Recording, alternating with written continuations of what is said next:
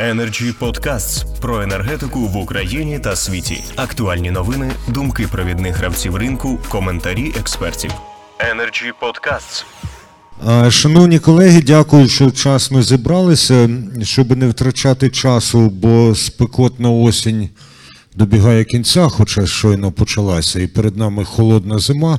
Я вже запрошую на сцену учасників першої панельної дискусії. Це Іван Плачков у дуже відповідальні часи, міністр енергетики, а нині президент Всеукраїнської енергетичної асамблеї, Віталій Зайченко, директор з управління ОС України, головний диспетчер НЕК Укренерго. Володимир Галущак, член дирекції, директор ПАД Центренерго. Пане Володимире, так. Юрій Бойко, виконувач обов'язків міністра у дуже відповідальний час 2020 року. Ільдар Салєєв, генеральний директор ДТЕК Енерго. Юрій Продан, так само у дуже відповідальні часи міністр палива та енергетики, заслужений енергетик України, і Юрій Власенко, перший заступник міністра енергетики України. У нас сьогодні настільки важлива тема, що одного модератора недостатньо. Я залюбки представляю вам співмодератора, віце-президент Energy Club е, Іван Григорук. Він і зробить засадничу тезу для нашого обговорення і форуму взагалі.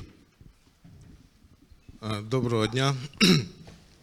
Отже, сьогодні у нас е, тема основна чи встигне Україна вчасно підготувати, підготувати галузь енергетики до осінньо-зимного періоду, враховуючи те, що у нас є деякі питання, які нам необхідно відкрити в першій панелі. Це як стимулювати та обмежити е, які стимули та обмеження створює ринок для фізичного процесу виробництва, передачі, збуту та споживання електроенергії?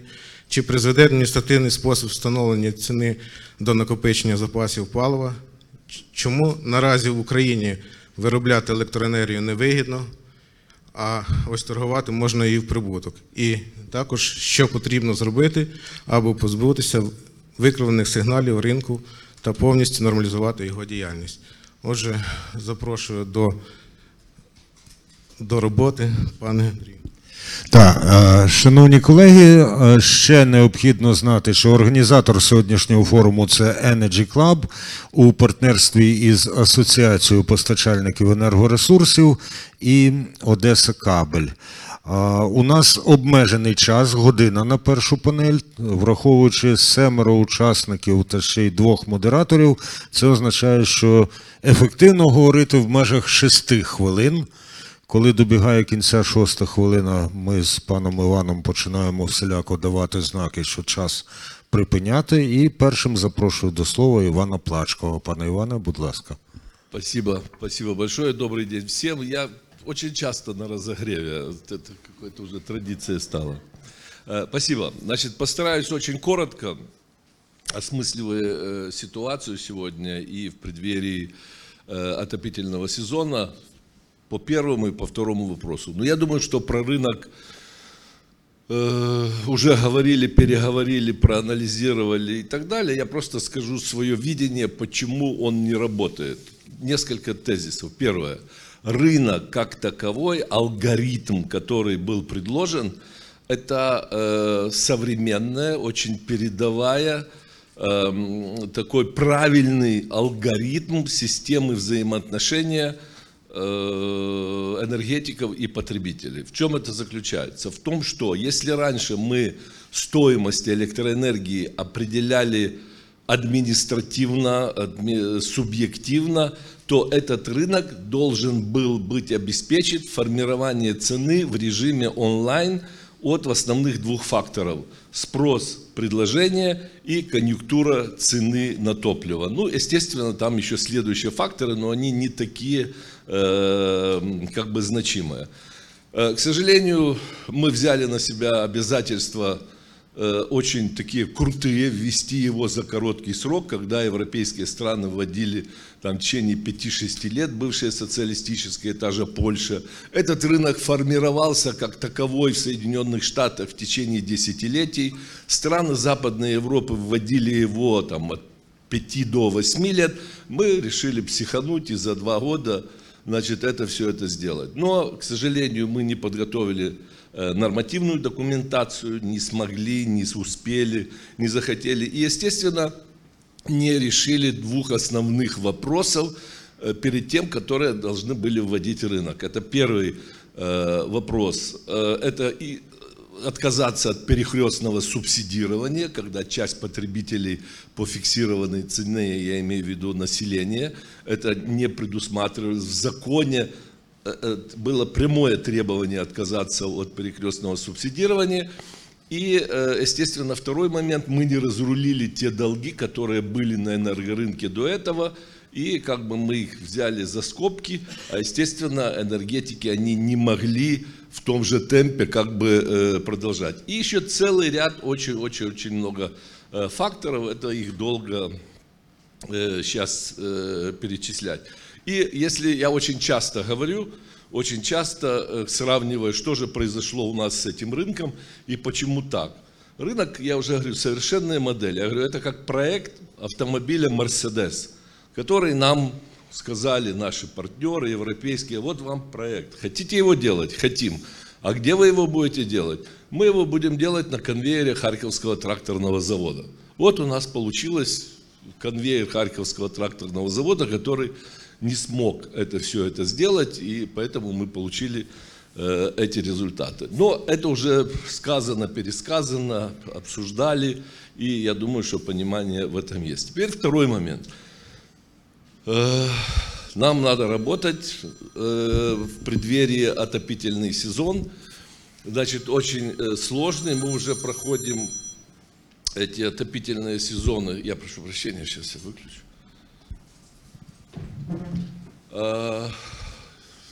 Неоднократно. Все отопительные сезоны очень сложные с первого дня независимости Украины. Я могу много рассказать, Юрий Васильевич очень много может рассказать. Мы вместе, отдельно готовились, проходили всегда целый ряд сложностей. Но в чем заключается особенность э, сегодняшнего дня? Что такое отопительный сезон, подготовка к отопительному сезону? Это пять факторов, которые необходимо выполнить обязательно. Первый фактор – это персонал. Должен быть обеспечено энергетическое предприятие в полном объеме квалифицированным персоналом. Второе – это состояние оборудования. Оборудование должно быть отремонтировано в полном объеме и подготовлено для работы в таких сложных условиях. Э, третий вопрос – это топливо которое должно быть, э, должно быть запас, потому что зимой мы потребляем большое э, количество топлива, поэтому нам, нам надо сделать необходимые резервы. Третье – это финансовое состояние, вернее, я бы сказал, тарифная политика, тарифная политика, адекватная тарифная политика для того, чтобы Э, можно было работать, и э, компании получали деньги, э, предприятия для того, чтобы они работали. И, естественно, финансовое состояние компании – это как следствие тарифной политики. Что мы сегодня имеем? Мы имеем персонал, слава богу. Значит, предприятие энергетики – это такая отрасль, которая сама как бы воспитывает, она не, не, не допустила э, ситуации, э, такое прокидывающееся, когда, когда вузы не готовят, а и персонала нет. Персонал готовится непосредственно на предприятиях. Э, у нас с персоналом вопросов нет. Топливо. Очень коротко. Два, два основных показателя. Это запасы угля и запасы газа. Запасы угля там 750 тысяч тонн. Это такого Э, объема не было. Он не только меня беспокоит, этот объем э, угля на складах, он тревожит. Уже у меня уже, уже, уже такая тревога. Мы себе не представляли, что можно было э, делать с таким запасом. Запас газа при необходимых 22 миллиарда, 23, я потом объясню, почему мы имеем 16-17, ну, мазута у нас абсолютно нет, мы о нем и не вспоминаем, потому что это было всегда резервным топливом, э, для, как для электростанций, особенно на ТЭЦах и так далее. Поэтому с топливом... 6 хвилин, пане Іване. Скільки ви мене даєте ще? Дві? Ще півтори даю точно. Да, полторы. Значит, что меня беспокоит? Я хочу э, вот два момента, сосредоточившись на э, тепловой генерации, э, на, на э, э, электроэнергетике и на нафтогазе. Электро... Что меня беспокоит? Для того, чтобы пройти зиму, надо, ну, м, посчитали примерно, министерство сказало, нам еще надо 15 миллионов тонн угля в целом. Значит, это 7,5 тысяч эшелонов. Кто-то может сказать, что мы сможем это все обеспечить, переварить, порты, покупать и так далее и тому подобное. Я не знаю, это или кто-то герой, или полубог, который может это... К чему это приведет? Это приведет к тому, что мы будем вынуждены, я не знаю, Виталий подтвердит, в декабре и так далее начинать импортировать электроэнергию. Вынуждены будем для того, чтобы сбалансировать энергосистему. И я думаю, что этот объем будет достаточно большой, но я не исключаю, зная и имея долгую историю взаимоотношений с Россией, с «Газпромом» и так далее, я не исключаю, что в какой-то момент что-то случится на какой-то опоре или на двух там со стороны Белоруссии и России или на какой-то подстанции. И нам скажут, что мы на какое-то время не можем вам поставлять электроэнергию. Дальше, я думаю, мы можем себе представить, что, что будет с нашей энергосистемой. Это первый момент. Что касается газа. Северный поток заключена уже ветка Венгрия, э, Сербия-Венгрия. Южный поток Газпром полностью обеспечил всех своих контрактеров помимо Украины. Мы транспортируем э, 35 миллиардов кубов газа.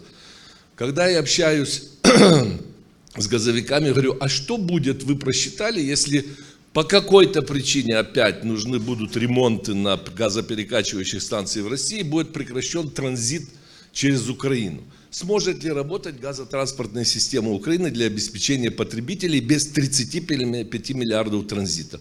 В любой момент может произойти. Это происходило пять раз на моей памяти, когда полностью закрывались даже при более таких взаимоотношениях э, самых. Что, что, что нужно? Нужно 22 миллиарда в хранилищах, нужно 60 миллионов э, доб- добычи постоянно, еще 50-60 покупать. Первого фактора нет. У нас нет 22 миллиарда, мы не сможем с хранилищ брать это другое. Э, угроза, вызов, да. Что, ну и так далее. Что нужно делать сегодня? Два момента. То, что делается уже, и то, что нужно обязательно. Первое. Очень позитивный фактор то, что генерирующие компании, несмотря ни на что, они делают все возможное и невозможное для того, чтобы оставшееся время накопить топливо. И я знаю, э, и ДТЕК заключает контракты, и они консолидировались даже из Центра Энерго. ДТЕК там для Центра Энерго, учитывая, там денег нет. Это очень позитивный фактор. Идет консолидация предприятий энергетической отрасли. Если раньше они работали как партизанские отряды, то тут они уже консолидируются. И я надеюсь, что при там, в сверхусилиях с помощью государства, особенно если будут выделены деньги с бюджета госрезерву для закупки топлива, госрезерву угля, финансовой помощи, я думаю, что в принципе мы можем э, эти угрозы нивелировать, э, этот самое. Это э, э, первое. И э, что, что дальше? В таких ситуациях всегда надо работать с потребителем. В свое время были подключены местные органы власти, когда каждому региону, каждому предприятию мы давали лимит, вариант первый, второй, третий по ограничению, по снижению именно в, ре- в урегулируемом режиме, а не допуская ГАУ, АЧР, когда автоматика отключает уже не глядя, что там на э, этих э, фидерах, э, жилые кварталы и так далее. К сожалению, этой работы не проводится. И если мы сейчас не начнем, правительство не начнет работать с местными органами власти, показав им вот эту ситуацию и подключить их, сделать их солидарными, э, и я думаю, что есть абсолютно все возможности э, как бы пройти этот осенне-зимний максимум без таких больших потерь и социальных э, потрясений. Но это надо делать сегодня, потому что мы уже опоздали. Спасибо. Дуже дякую, пане Іване. Дивовижна здатність у півтори хвилини вкласти шість з половиною. Это вы меня научили. Дякую, дякую. Так а наступним я запрошую до слова Юрія Власенка, першого заступника міністра. Будь ласка, пане Юрію. Доброго дня всім присутнім, учасникам наради. Ну, що я хочу повідомити, що о, проходження осінньо-зимового періоду 2021-2022 року у нас о, викликаний не тільки як забезпеченням паливом та е, теплом, світлом е, нашої країни, а ще й проходження в тестовому режимі, е, а саме в ізольованому режимі е, енергосистеми України е, е, в період е, лютого та е, літнього місяцю, е, що передбачається відключення енергосистеми України від всіх енергосистем. І е, проходження цього тестового режиму це процес інтеграції е, об'єднаної енергосистеми України до європейської енергосистеми. І це на сьогоднішній день, як і для Міністерства енергетики, так і для всіх всієї енергетики України є важливим кроком і ну, насамперед ключовою задачею. В зв'язку з чим також хочу проінформувати те, що ми працюємо над тим, щоб збільшити е, обсяги накопичення вугілля, е, затверджені відповідні розпорядження, проводимо відповідні е, наради. Крім того, хочу зазначити, що на сьогоднішній день розроблені нами два, два сценарії: базовий та кризовий. Е, Щодо базового сценарія, ми передбачаємо, що у нас на сьогоднішній день е, заборгованість у вугіллі буде приблизно не заборгованість, а недостатньо кількості вугілля це приблизно 1 мільйон тонн. При тому, що о, на початку серпня у нас передбачалось е, 2,2 мільйони тонн.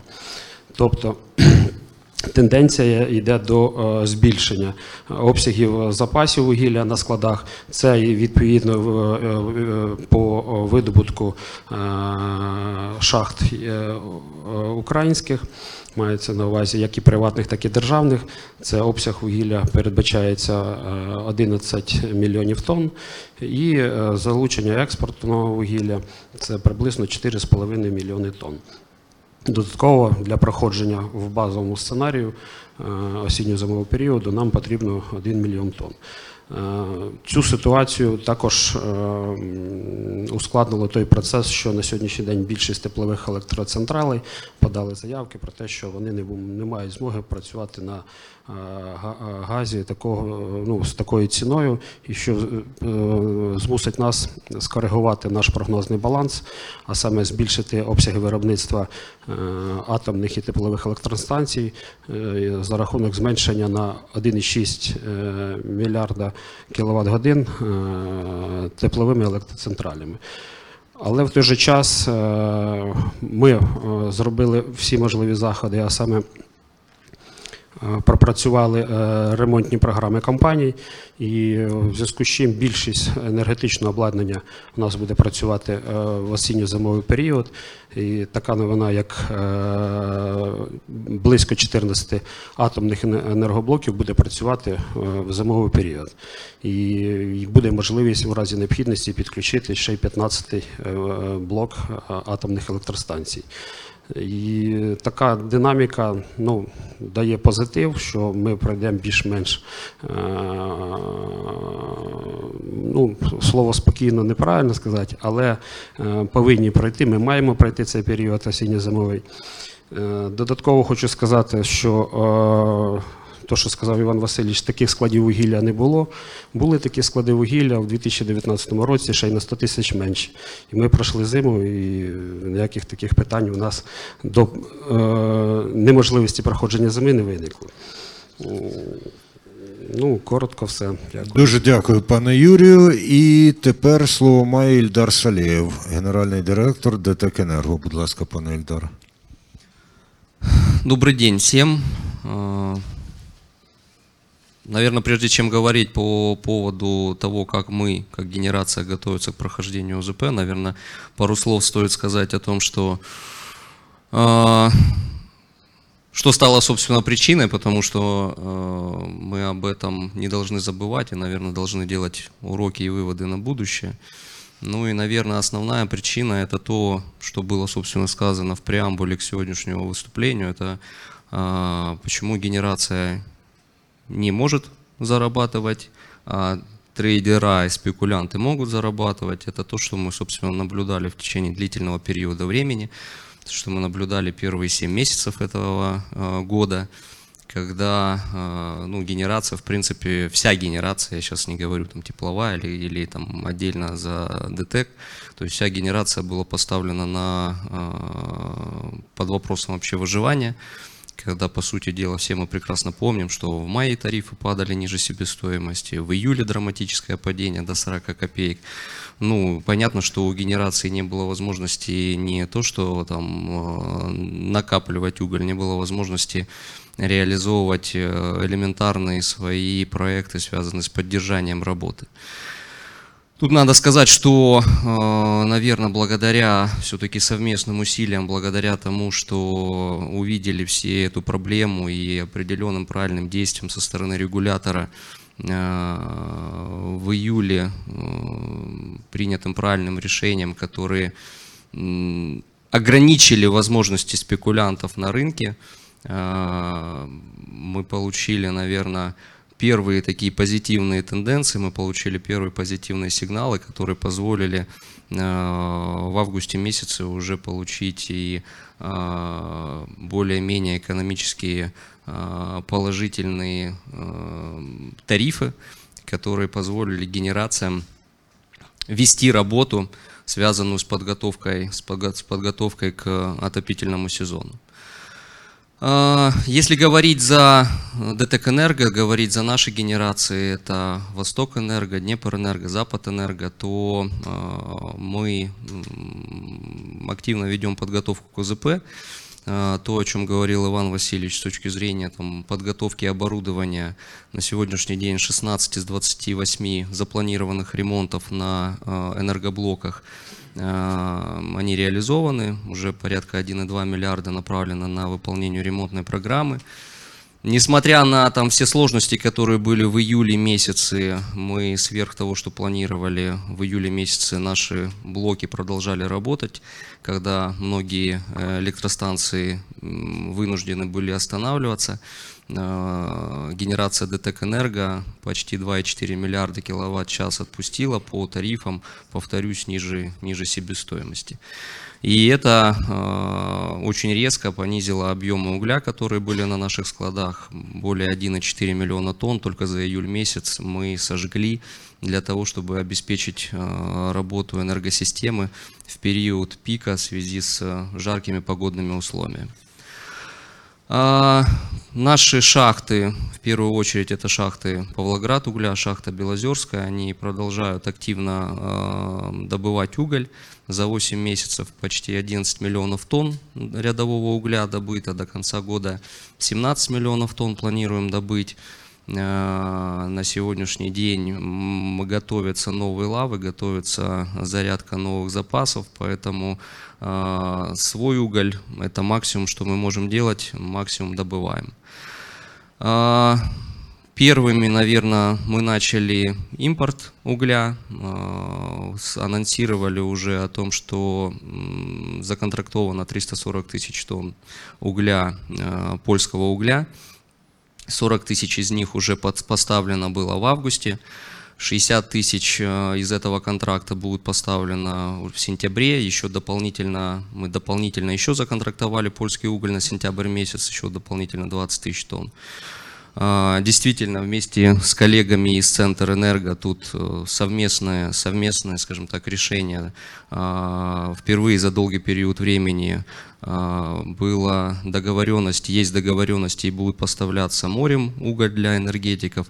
Первый корабль уже есть договоренности, совместно 75 тысяч 75 тысяч тонн угля вместе с Центр Энерго уже в ближайшие месяцы будут получены по морю и поступят на, а, на наши ТЭС. А, Первый уголь из Казахстана уже на этой неделе будут поставлены на тест ДТЭК Энерго. Порядка 4,4 тысяч тонн уже на этой неделе заедет угля и э, опять-таки пополнит склады наших ТЭС, которые на 7 число этого месяца составляют 623 тысячи тонн. И за август месяц более 70 тысяч тонн мы прирастили угля. А, Продолжаем активно программу, связанную с э, импортом угля. Э, Это и дополнительно сейчас ведем переговоры по судовым партиям, это и дополнительные объемы из Казахстана. Но что важно сказать, наверное, вот во- по вопросу, что, что нужно сейчас сделать. Наверное, что не нужно делать. Не нужно, наверное, раскачивать лодку и не нужно на сегодняшний день делать каких-то движений, которые будут откатывать нас назад с точки зрения стабилизации ситуации на, на рынке. И Шість те- хвилин, пане Ільдар. и те решения, которые принимались по ограничениям с э, точки зрения там, спекуляций на рынке, ну, они должны и дальше там, действовать. Как это не парадоксально, и может быть, как это там не режет ухо, но на сегодняшний день нам необходимо генерацию э, обеспечивать стабильным денежным потоком, обеспечивать стабильным доходом для того, чтобы иметь возможность этот, собственно, уголь закупать и эту подготовку к ОЗП э, производить. Поэтому, наверное, из таких двух глобальных это вопрос с тарифообразованием. Тарифы должны соответствовать реальной рыночной ситуации, потому что для того, чтобы покрывать э, текущую рыночную цену, которая на сегодняшний день уже 140-150 долларов на уголь марки Г, э, ну, тариф не должен быть, э, то есть надо, надо быть готовым, чтобы, что тариф для покрытия такой себестоимости угля, такой цены закупки угля, это э, 2,40, 2,50 на киловатт-час. Ну и второй крупный вопрос, который, наверное, там э, есть предположительные движения со стороны Укрэнерго, но вопрос глобально не решен. Это вопрос задолженности по балансирующему рынку. Для нас, для тепловой генерации, это актуальная проблема. А, Только перед ДТК Энерго на сегодняшний день почти 2 миллиарда гривен задолженность. Это опять-таки те деньги, которые могли и должны быть направлены к, а, на финансирование подготовки к ОЗП. Спасибо.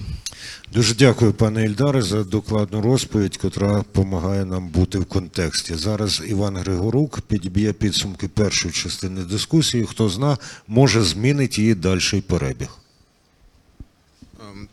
Ну, отже, ми бачимо, що фактично е, вся, вся причина була в тому, що е, з такими темпами була впроваджена нова модель ринку, яка факти... не в подальшому правильно не були прописані правила між учасниками ринку. Тому були перерозподілені потоки, генерація майже не перестала заробляти, а почали заробляти е, трейдери трейдери, в яких собівартість або затрати ну, мінімальні взагалі на, серед всіх учасників ринку. Звідси і почалась та історія, що у нас не формуються склади до, на підготовці е, осінньо-зимового е, максимуму. Так що також проблема з накопиченням газу. У нас всього 18 мільярдів, як Іван Васильович казав. Але проблема в тому, що сказав, було заявлено 7,99 да, ціна там фактично. Але в нас немає такого газу, е, протягом який би міг протягом осі, всього осінньо-зимнього періоду, ну, який би коштував 7,99. У нас ціна на, в Європі 650 євро. Це е, жовтне, жовтнева, жовтнева ціна. Тому фактично е, бачимо, що е, ну, у нас без, без теплової і маневрених потужностей зимо, зимовий максимум буде пройти тяжко. Або будемо імпортувати електричну енергію у наших партнерів. Дякую, пане Іване. Репліка від е, Івана Плачкова. Да-да, я просто, мы не говорили о ценах, вот вы сказали, а, мы должны понимать, что беспрецедентно высокая цена сегодня в мире на э, топливо. Газ 600, такого не было, и уголь, вот Ильдар подтвердит, где-то около 150 в Европе, я не знаю, 150 долларов, 160. Э, Представляете, такого еще, вот, вот это еще один фактор, который нужно учитывать. Да, можно покупать, но это стоит в два, в три раза дороже, чем это стоило там три года назад, когда уголь был 60 долларов. Что такое 60 и что такое 150 долларов? Дякуємо, дякуємо. І тепер слово має Віталій Зайченко, директор з управління ОС України. Будь ласка. Доброго дня всім. Е, Дякую Energy Global за запрошення. Ну, що стосується підготовки, буду говорити про те, як готова енергосистема України до зими. Е, На жаль, дійсно ситуація досить важка. Маємо на складах теплових електростанцій всього-навсього 760 тисяч тонн. Е, Але як сказав е, пан Ласенко, це вже не перший раз. Така ж ситуація абсолютно один в один була у 2019 році. І якщо говорити про те, що було зроблено у 2019 році, то вже до початку ОЗП е, на складах ТЕС ГК було біля 2 мільйонів тонн вугілля. Тобто фізично е, досягти того рівня, е, який потрібен для е, надійної роботи в осінньо-зимовий період, можливо. У мене є кілька цифр. Е, У 2019 році поставки вугілля в серпні місяці були середні біля 55 тисяч тонн на добу. З вересня по вересні-жовтні 75 тисяч тонн на добу, в листопаді 75 також, і далі біля 55. Такі, таке постачання вугілля фізично е, нашою залізницею, нашими шахтами, воно е, могло бути забезпечено. Тобто потенціал в країні є. Е, Що стосується е, поточного року, е, ми також зробили досить ретельні розрахунки, прорахували, скільки потрібно вугілля для проходження ОЗП помісячно. І розрахували, що в вересні потрібно, е, щоб постав- постачання були не менше, ніж 50 тисяч тонн на добу. Це, це саме спалювання. Що у нас очікується до спалювання? Зараз ми маємо там минулу добу 55 тисяч тонн спалили. Е, У жовтні 60 тисяч тонн на добу, в листопаді вже 80, в грудні 70, в січні 70. А от у лютому, березні вже більше 80, 85 і 82 тисячі тонн. І саме тому е, той графік накопичення вугілля, який затвердив міністр е, е, зовсім недавно, він є збільшеним по- відношенню до тих, які були раніше, для того, щоб забезпечити ті підвищені спалювання вугілля, які очікуються в цей період ОЗП. Е, Звичайно, по максимуму е, буде готова, теплова генерація. Хоча теплова генерація говорить, що є недостаток коштів для виконання ремонтів, але ремонти виконуються. На, е, в цьому році до ОЗП мало бути виконано 52 ремонти на тепло- теплових енергоблоків. На поточний момент вже 28 енергоблоків відремонтовано, 14 енергоблоків знаходяться в ремонті і залишиться зовсім небагато для того, щоб забезпечити роботоспроможність всіх енергоблоків в період осінньо-зимового періоду. Що стосується атомних станцій, також як було вже раніше сказано, е, ремонтна кампанія атомних енергоблоків максимально оптимізована для того, щоб забезпечити максимальне їхнє виробництво в осінньо-зимовий період. Е, Всі ремонти, які робляться по атомним станціям, жодних затримок в цьому році не було, на відміну від попередніх років. Е, Але не було таких челенджів, тому що попередні роки основні затримки були пов'язане з е, поставками резервних е, дизель-генераторів на електростанції на атомні.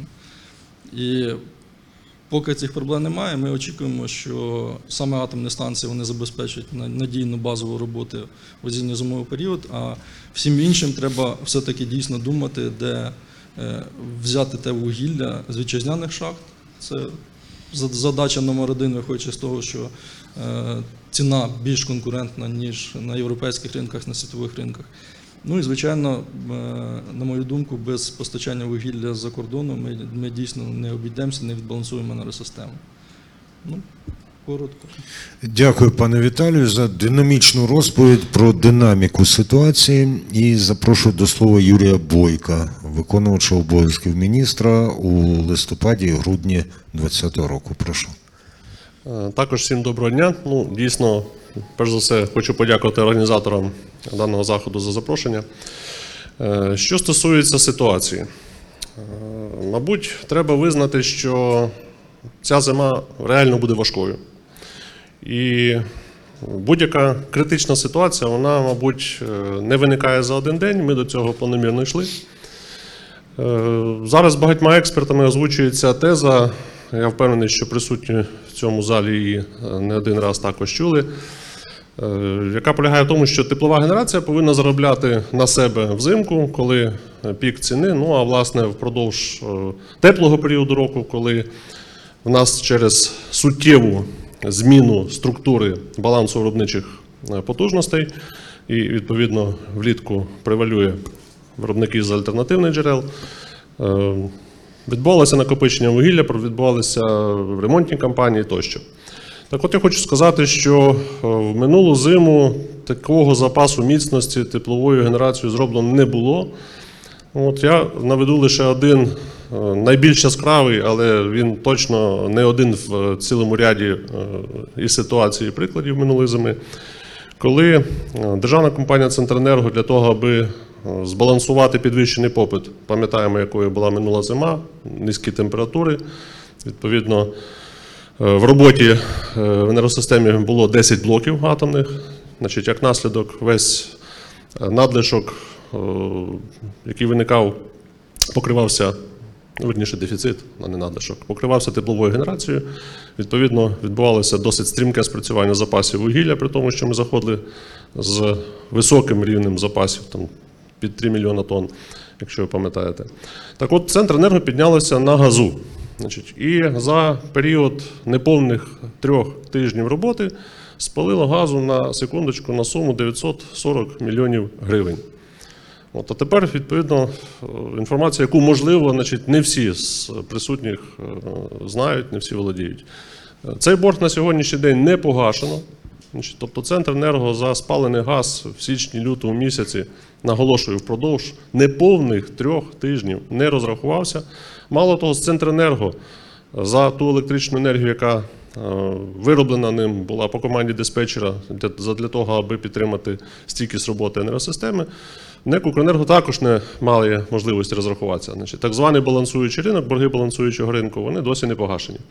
І заборгованість на цьому ринку вона сягає 9-10 місяців з тенденцією до останнього часу до збільшення, хоча е, за останні 2-3 місяці було чимало роботу проведено і компанією НЕК «Укренерго», і е, Міністерством енергетики, е, залученням регулятора було прийнято ряд кроків і відповідно значить, вдалося на 2 мільярди гривень цю заборгованість погасити.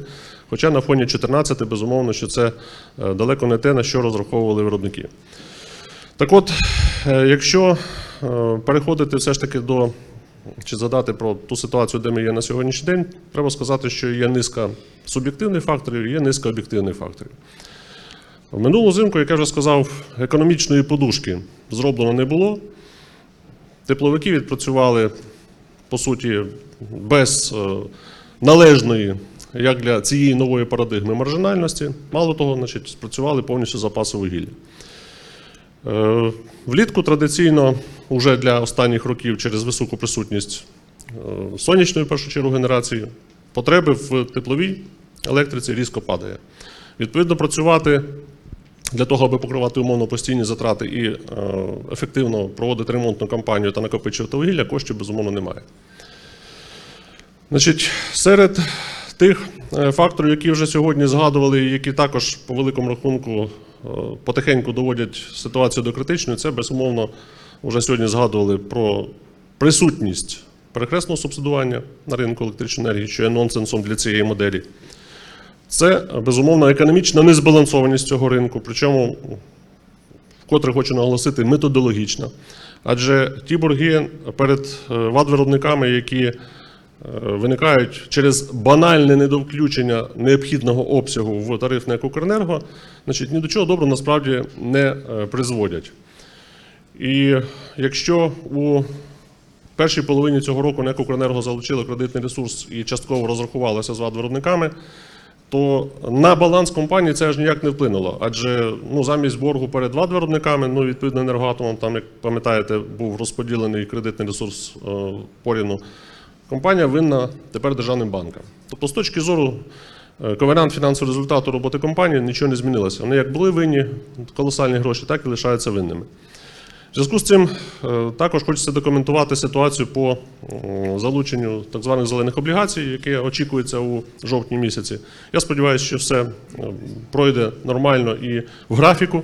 Відповідно, гроші будуть залучені з виробниками в значній мірі відбудеться розрахунок і за товарну продукцію минулого року. Я думаю, що в значній мірі за товарну продукцію цього року. Але знову ж таки, з точки зору е, фінансового стану компанії. Значить, абсолютно очевидно, що це аж ніяким чином не зміниться, адже борги перед виробниками просто-напросто зміниться назва рядочка, значить це буде заборгованість по облігаціях. І відповідно вже з наступного року нам необхідно буде розуміти, що в тариф НЕК «Укренерго» треба буде включати не лише погашення товарної продукції перед е, зеленими, а і обслуговування оцього кредитного ресурсу, тому що власне зелені облігації це той самий кредитний ресурс, який компанію залучався впродовж цього року для того, аби покрити методологічні борги минулих періодів. Шість хвилин, пане Юрію. Серед факторів, які треба е, все ж таки згадати, це е, критична ситуація на світових ринках по енергоносіях. Значить, адже якщо ви подивитесь міжнародну пресу, ви подивитесь, що ринки Азії суттєво розгрівають ціни і на газ, і на вугілля. Це призводить мало того до, до того, що постійно йде зростання ціни на спотових ринках. Е, Оскільки азійські економіки в силу для зрозумілих, я сподіваюся, причин мають вищу маржинальність, вони дозволяють собі давати вищу е, премію по відношенню до ціни як на вугілля, так і на газ. І відповідно ці енергетичні ресурси спрямовуються, е, зокрема, в Китай, Японію. Відповідно, цей фактор поруч з тією стратегічною лінією, яку о, обрала Російська Федерація по відношенню до е, тиску задля сертифікації Північного потоку 2 це все призводить до того, що ринки газу в Європі перегріті. Відповідно, Україна, як об'єктивно слабша економіка, значить, зазнає однозначно суттєво е, важчих наслідків від цієї ситуації. Тому в цьому році на газ, як на резервне паливо, ми розраховувати для теплової генерації не зможемо. Мало того, Юрій Миколаївич тільки що озвучив е, інформацію, що і е, теплокомуненерго, теплоелектроцентралі значить, також б'ють тривогу, оскільки цілком очевидно, що при таких цінах на газ е, виробляти електричну енергію, ну і будемо об'єктивними, і теплову енергію, значить, е, з відповідним перерахунком її кінцевої вартості, також буде досить проблематично. Тому е, я б сказав би, що дійсно робиться багато роботи для того, аби все ж таки, не дивлячись на наявність цього, це далеко не повний перелік, в силу обмеженості часу я все безумовно не встигну озвучити.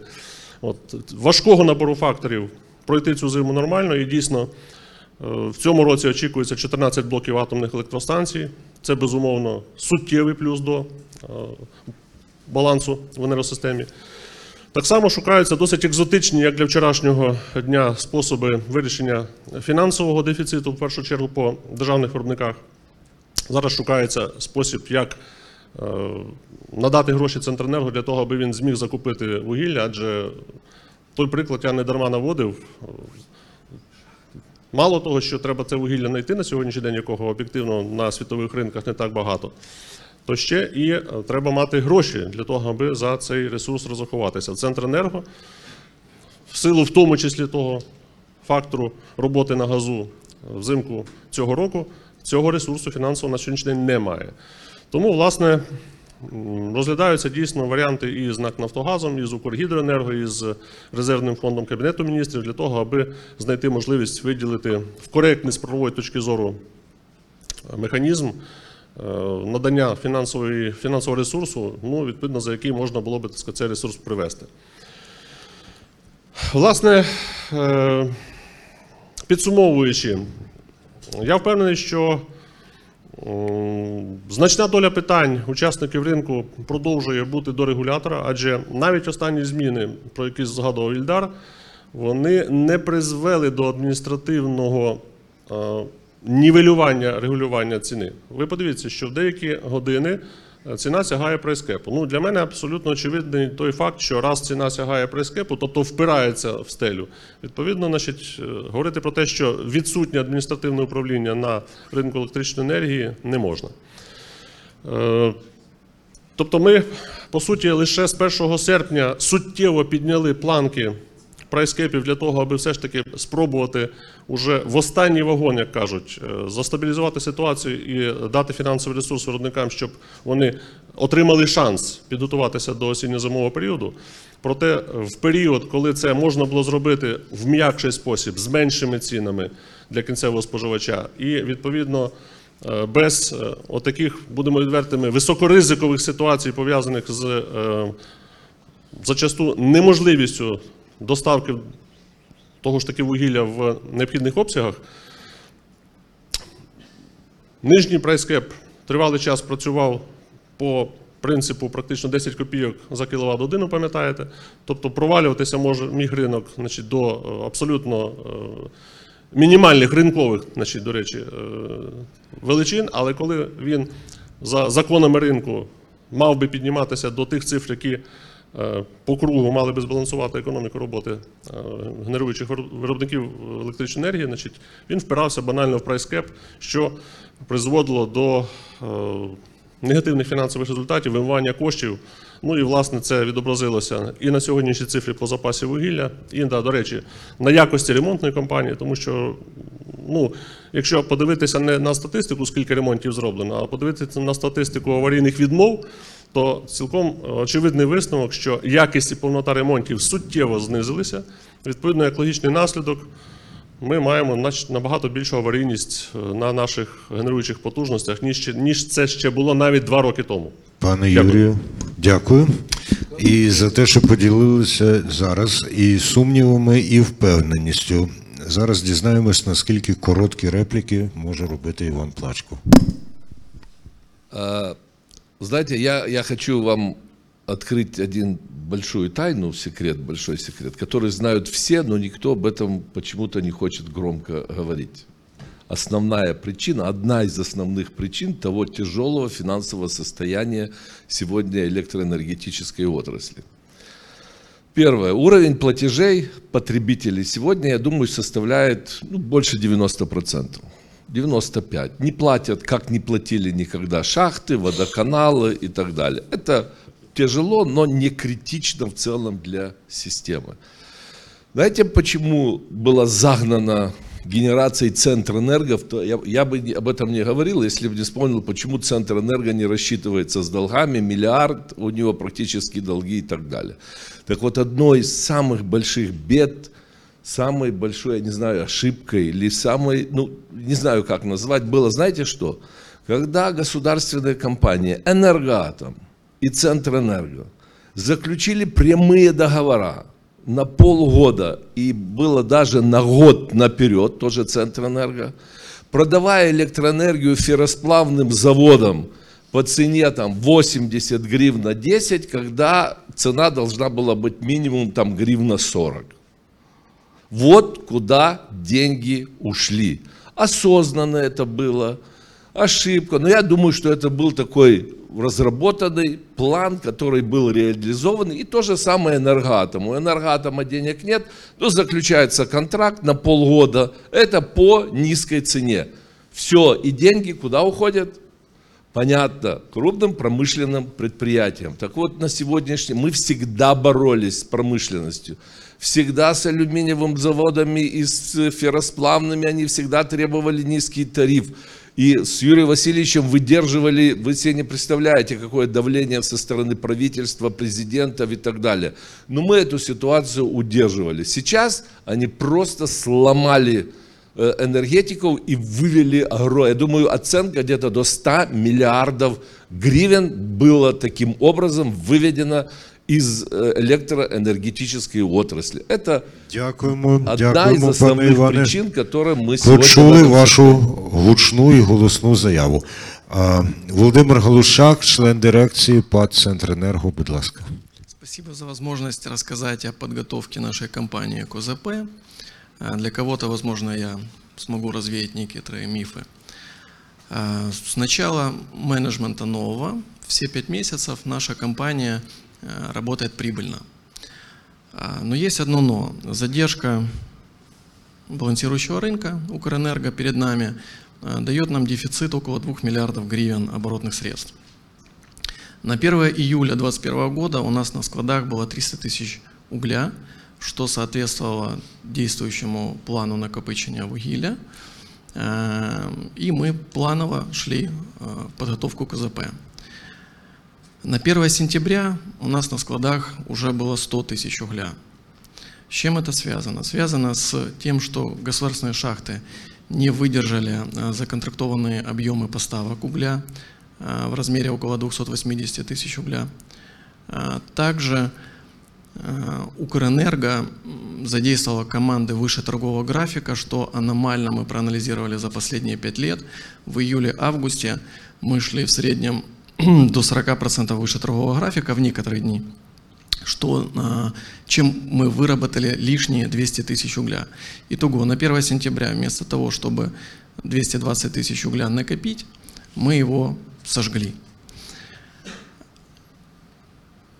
А, Для стабильного прохождения ОЗП а, необходимо 3 миллиона угля Центроэнерго. 2 миллиона – это государственные шахты, 1 миллион – это импортный уголь. Импортные контракты мы уже заключили. Это Польша, около 200-300 тысяч угля, которая уже поедет на следующей неделе. Это благодаря там, партнерам из ДТЭКа мы смогли получить комплайенс у такой серьезной компании мировой, как Трафигура. Э, Первая лодка, да, это небольшой объем, все смеются, там 35 тысяч, это три дня работы Центроэнерго, но это начало, это старт. Э, Мы законтрактовались вчера, приезжали э, топ-менеджеры Трафигуры из Женевы, мы законтрактовали до пяти лодок в ближайшие три месяца импортировать. Есть, естественная проблема. Это дефицит э, денежных средств в размере миллиарда гривен. Государственные банки в кредите нам отказали.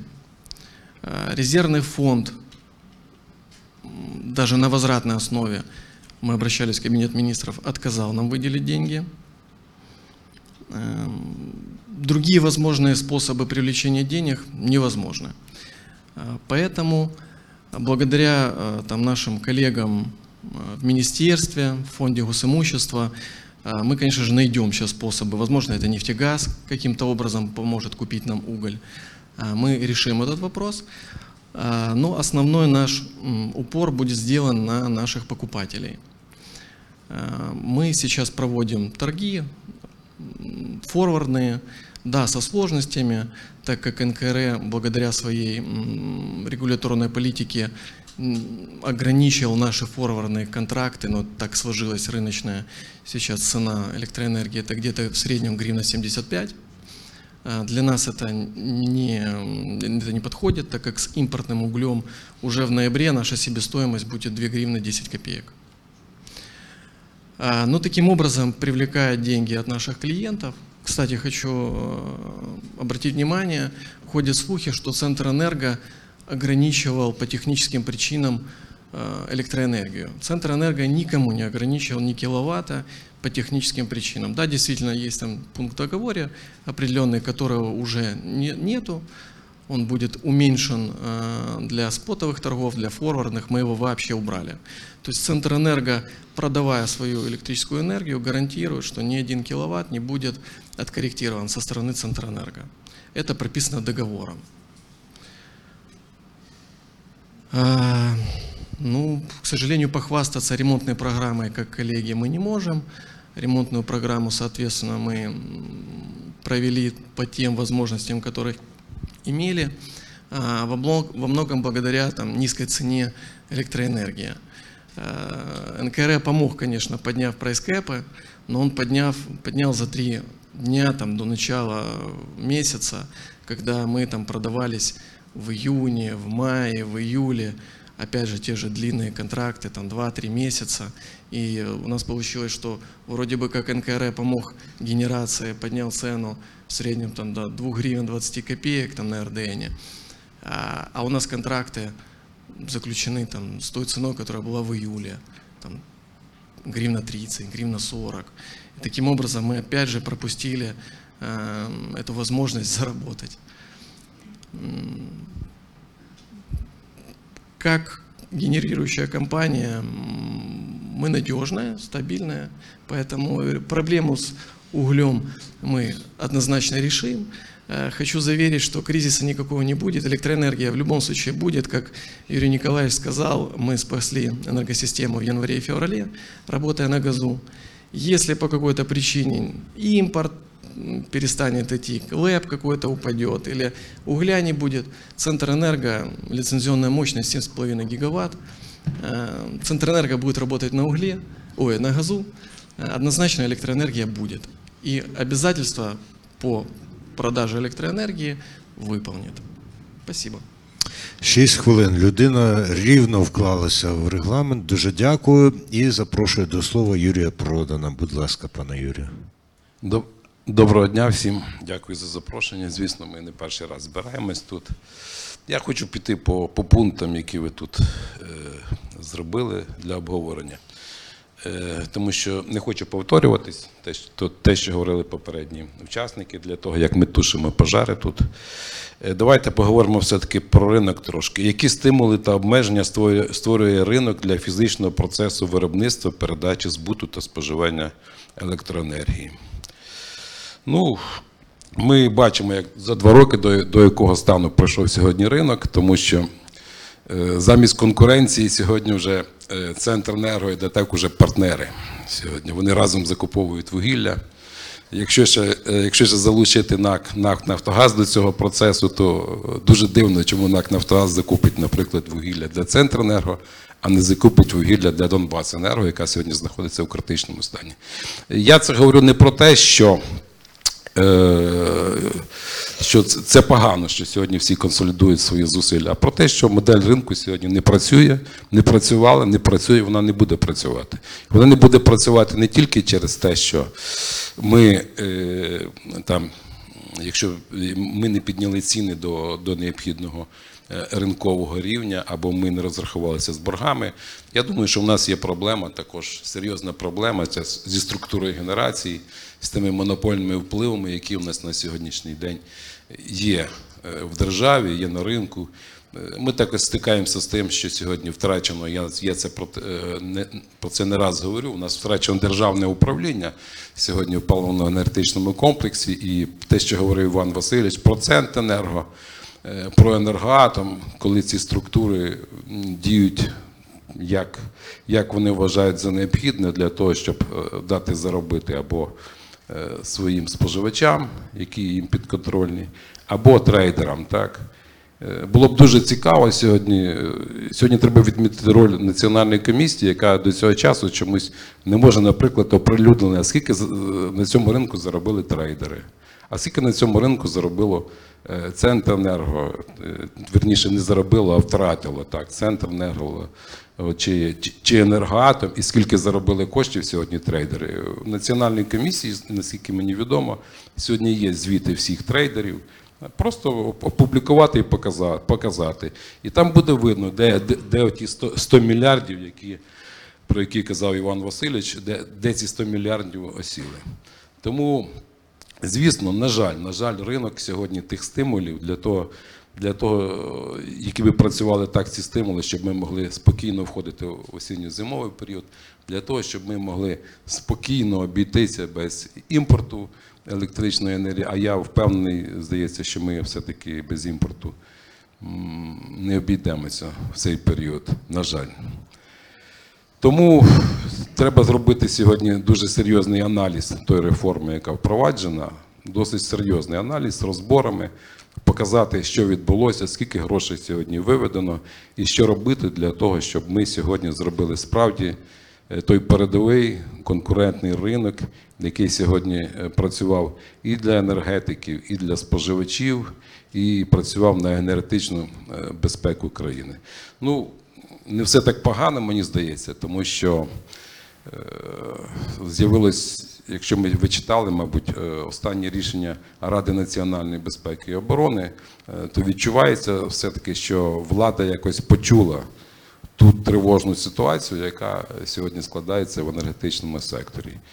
І мені здається, там доклало руку і, і Міністерство палива енергетики, яке, яке прекрасно розуміє на сьогодні, е, на сьогоднішній день, що посилювати вплив е, органу центральної виконавчої влади, яка відповідальна за політику в паливно-енергетичному секторі, необхідно.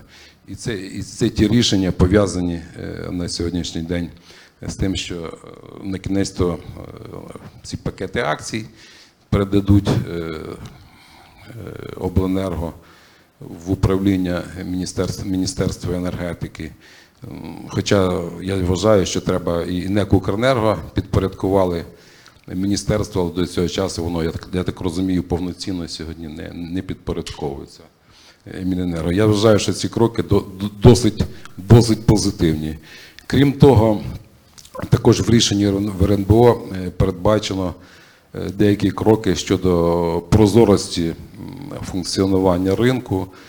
Це те, що трейдери повинні сьогодні оприлюднювати деяку інформацію щодо е, своїх е, укладених е, договорів, як двосторонніх договорів, так і на ринку на добу наперед. Ну, суспільство просто повинно бачити, я вважаю сьогодні, як, як сьогодні працює ринок електричної енергії по суб'єктам господарювання. І коли Національна комісія опри- оприлюднить, оприлюднить цю інформацію, буде чіт- чітко видно, наскільки сьогодні ринок ефективно е, працює в першу чергу для суб'єктів електроенергетики, а, а не для якихось там трейдерів, торгівців повітрям. Ну, ну, ну, ну і різними і для, і, і для різних зловживань, які сьогодні процвітають на цьому ринку. Тому е, ті ж рішення, які е, передбачені е, в, цьому, в, в рішення РНБО, вони є досить позитивними, я вважаю. Але це тільки такий невеличкий крок, який сьогодні робить влада. Е, Мені здається, наступні кроки будуть після того, як все-таки, не дай Бог, відбудеться якась е, серйозна кризова ситуація, а вона може відбутися. Може відбутися тоді, коли ми, наприклад, будемо проводити теж е, тестування, скільки там три дні, так ми повинні від, від, від'єднатися від е, російської енергосистеми і три дні попрацювати ізольовано. І хто його знає, чи, чи Росія потім приєднає нас е, до, до своєї енергосистеми, а, а чи просто Росія зробить полі, політичне рішення для того, щоб показати, що ми не зможемо повноцінно працювати з е, енергосистемами європейських країн. Тому Шість хвилин, пане Юрію. так, так. Тому нас е, очікує досить такий напружений складний період. Хоча е, пожари ми, звісно, вміємо.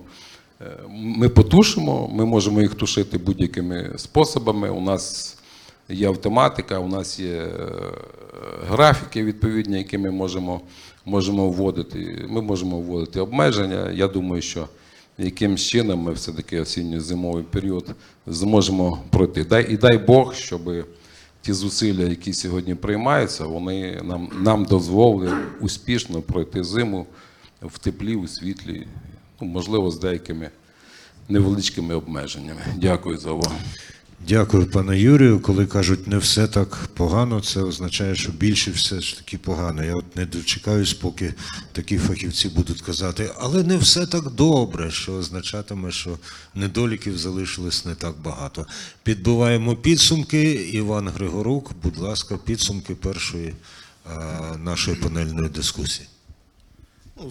Виходячи з, з доповіді на наш, е, поважних наших спікерів, ми розуміємо, що фактично у нас осінньо-зимний період прийде ну, не так вже і легко, як ви кажете.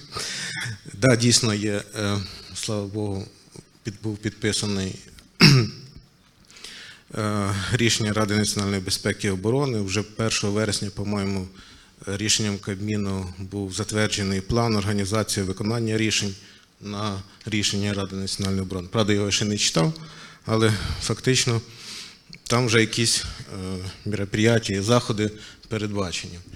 Крім того, треба розуміти, що в нас завдяки високому професіоналізму головного диспетчера, який фактично зможе утримати систему. Ексцес- Ексцесів у нас зимов... ексцесів у нас ем, в зимовий період не повинен бути. Там є відповідні заходи, повторювати не буду. А що стосовно е, заготовки вугілля і чи зможе забезпечити рухомий склад желіз, з- залізної дороги ті законтрактовані, е, те вугілля, яке було законтрактоване, то ми вже таке побачимо. То дякую. Дуже дякую, колеги. Я гадаю, що наші учасники дискусії заслужили на оплески, а також на втілення їхніх ідей у життя. Energy Club. Пряма комунікація енергії.